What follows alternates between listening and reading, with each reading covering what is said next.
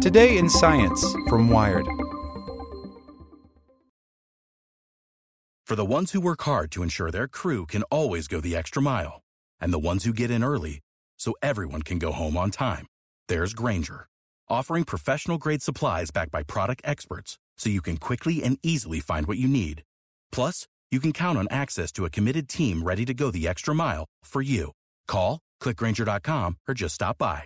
Grainger, for the ones who get it done.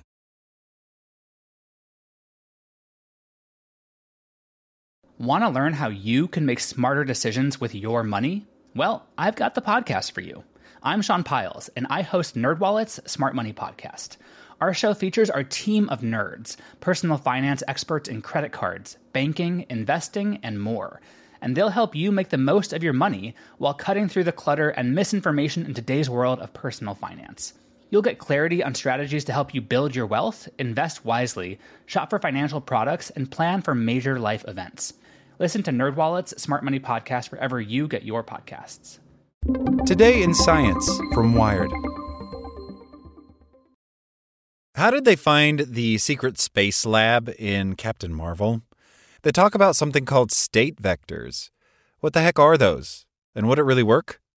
By Rhett Allain. I uh, don't know where to start with the plot of the movie Captain Marvel.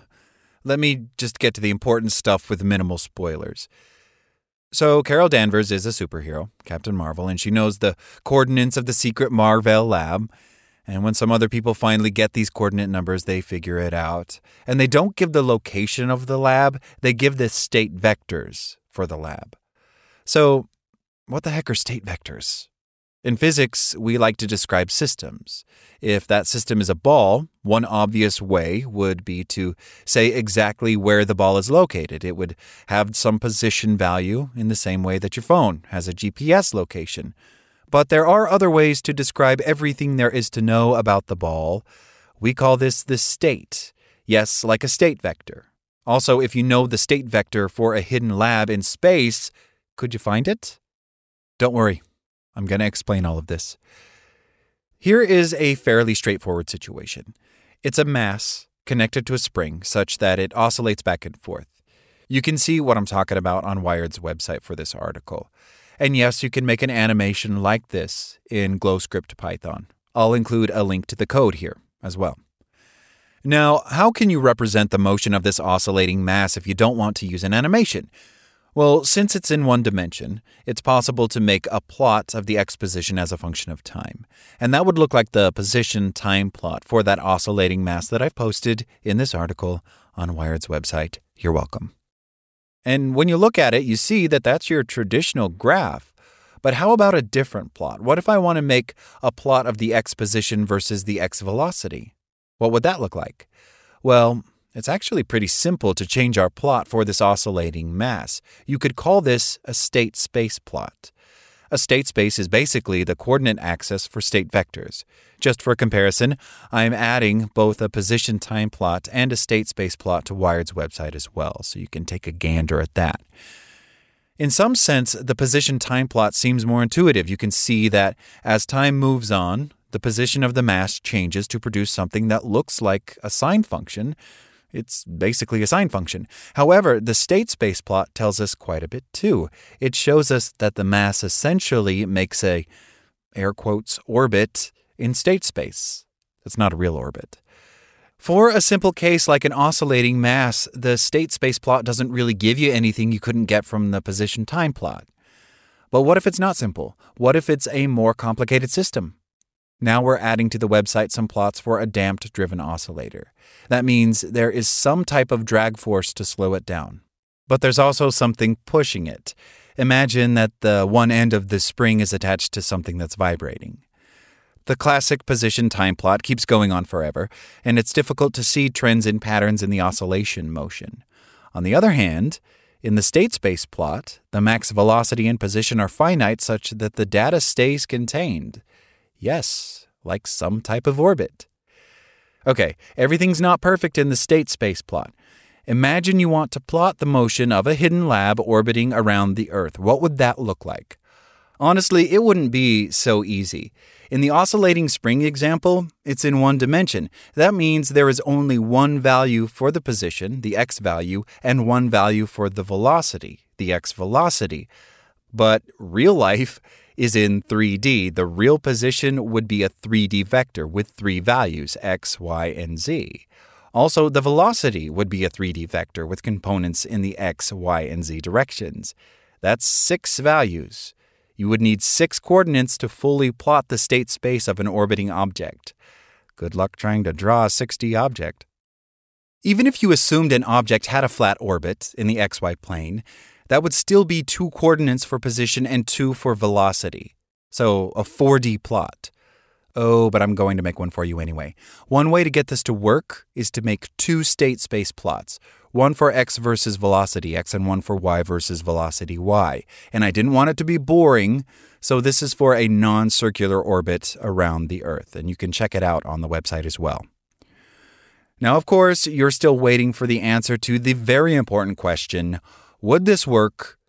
Could you give the state vectors for an orbiting space lab and then find it six years later? Maybe. Let's say you know the exact position and velocity of some object at some exact time. If you know the forces acting on that object, then yes, you could use the initial coordinates, position and velocity, and find the position and velocity at any time in the future. But what if you don't know all the forces and interactions? If there are some forces that you don't account for, like air drag, then the velocity and position will change from what you expect. Even a small interaction can make a big difference over a timescale of six years.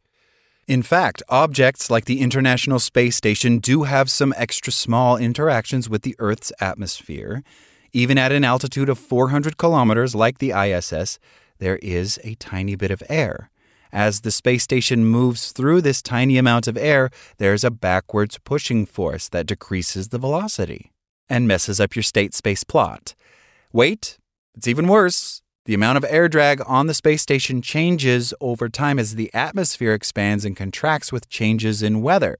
So it's pretty much impossible to know how the state vectors for an orbiting object will change over time. I mean, it's just a movie, so it's not a real problem.